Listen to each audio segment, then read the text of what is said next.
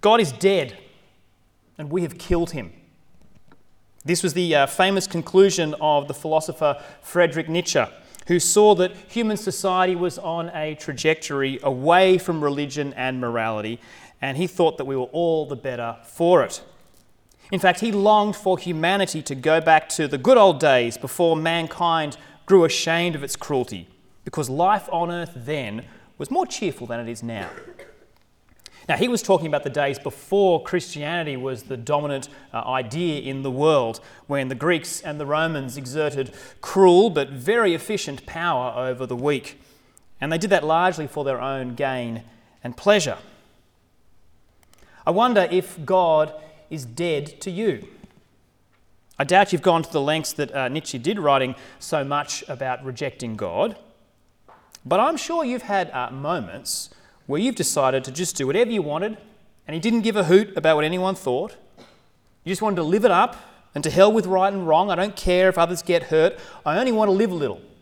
No one's watching, especially not God, and if He is, I don't care because God, you're dead to me. If you've ever felt that, even just for a, fleeting moment when you've punched something into Google that you shouldn't have, or maybe it's your go to attitude when things aren't going your way, you just jump on your mountain bike and get out of there. Whether you've said, get stuffed God out loud, or you've just never even given him the time of day to think about him, well, then the younger brother portion of the prodigal God story is for you. Father, give me my share of the estate. This is the first thing that this younger son uh, says in the story, and what a bold line it is. I mean, he's not wrong. He, he does have a share of his father's estate coming to him eventually when his father passes away. In Jesus' day, uh, the way inheritances worked was that the uh, first and second born sons stood to gain uh, something from the father. The eldest son would get two thirds of the father's possessions in the will, and the remaining third would go to the second son. So this younger brother is due a third of the estate.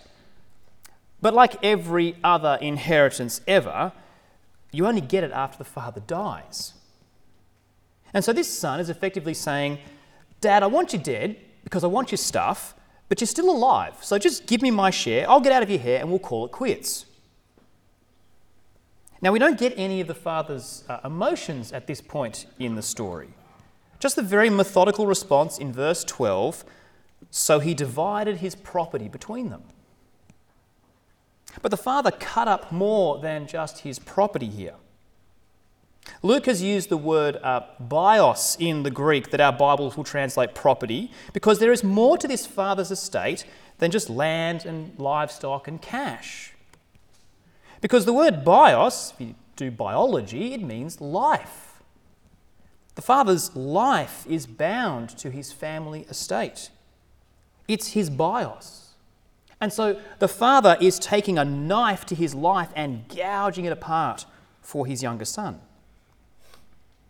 And in that ancient culture, the shame of a son leaving the family business and taking his inheritance with him, that would have cut deep into the life of this father. There would have been shame heaped upon him by the community. But the father doesn't lash out at the son here, he just quietly divides up his life and lets his younger son go. The father holds on to his love for his son, but he also bears the agony of him leaving. Anyway, you're dead to me, Dad. And so the son packs off for a distant country a distant country. That's, that's how little regard this son has for the father. He doesn't even want to be in the same country as him. He doesn't want to accidentally bump into him on the street someday in the future. They are, they are done. And so the son travels far away. He goes on a bender, tapping his ancient credit card everywhere until one day he gets the insufficient funds notification. He's out of cash. He has spent the inheritance entirely. And then the distant country that he is in is thrown into famine. So the younger brother takes a dead end job feeding pigs, but it doesn't pay the bills. The slop that the pigs are getting looks uh, enticing, but he can't even seem to get his hands on that. And so he hatches a plan. He knows that the, the father son relationship is over. You're dead to me, Dad. is what he had basically said in taking that inheritance. And so he doesn't hope to be a son again. Instead, he plans to ask his dad to, to make him like one of the hired servants. Now, this level of worker would not live on the father's property, but he could earn a basic living, and he wants to begin to kind of pay off his debt to his dad. And so he heads home. But while the father might have been dead to the son, it is clear that to the father, the son was still very much alive in his heart. For while he was still a long way off, his father saw him and was filled with compassion for him. He ran to his son and threw his arms around him and kissed him. Now we read this and think, oh, isn't that sweet of the dad to wait for him? And it is. But there's something more to this moment. You see, dignified men like this father in the ancient Middle East did not run. These guys wore long robes. They moved slowly amongst their lower workers. They did not exert themselves. It was beneath them to run. In fact, it would be like when all of us staff put on these, you know, very dignified black togas and uh, we all make you stand up, yeah? Okay, and all somber and serious, and you're all standing up, and it's time for me to come in. And instead of uh, Mr. Ingold saying, School, stand, and we all walk in slowly and somberly, I decide that I'm going to enter the gym like this. I bunch up my gown and I. If I did that, it would ruin the moment, and I hope you remember that every single time we stand up in the future. So imagine how much more embarrassing it would have been for this father to run, his robe going everywhere, his sandal straps flying off, and embrace this son, the very son who had wished that he was dead. This respectable head of the household should not be seen dead running. But this is just another layer of the depth of this father's love for his son. He has borne the shame of him leaving, and he's happy to shame himself to welcome the son back. Now, the young son, he's taken aback, and so he tries to, to blurt out his compensation plan. Dad, I've, you know, I want to work for you. And he's not worthy to be called a son. But the father just cuts him off and then contradicts him. Look in verse 22, it says, the father said to his servants, Quick, bring the best robe and put it on him. Put a ring on his finger and sandals on his feet. Bring the fattened calf and kill it. Let's have a feast and celebrate. Here is even more sacrifice from the father. The best robe, who would have owned that? The father would have owned it.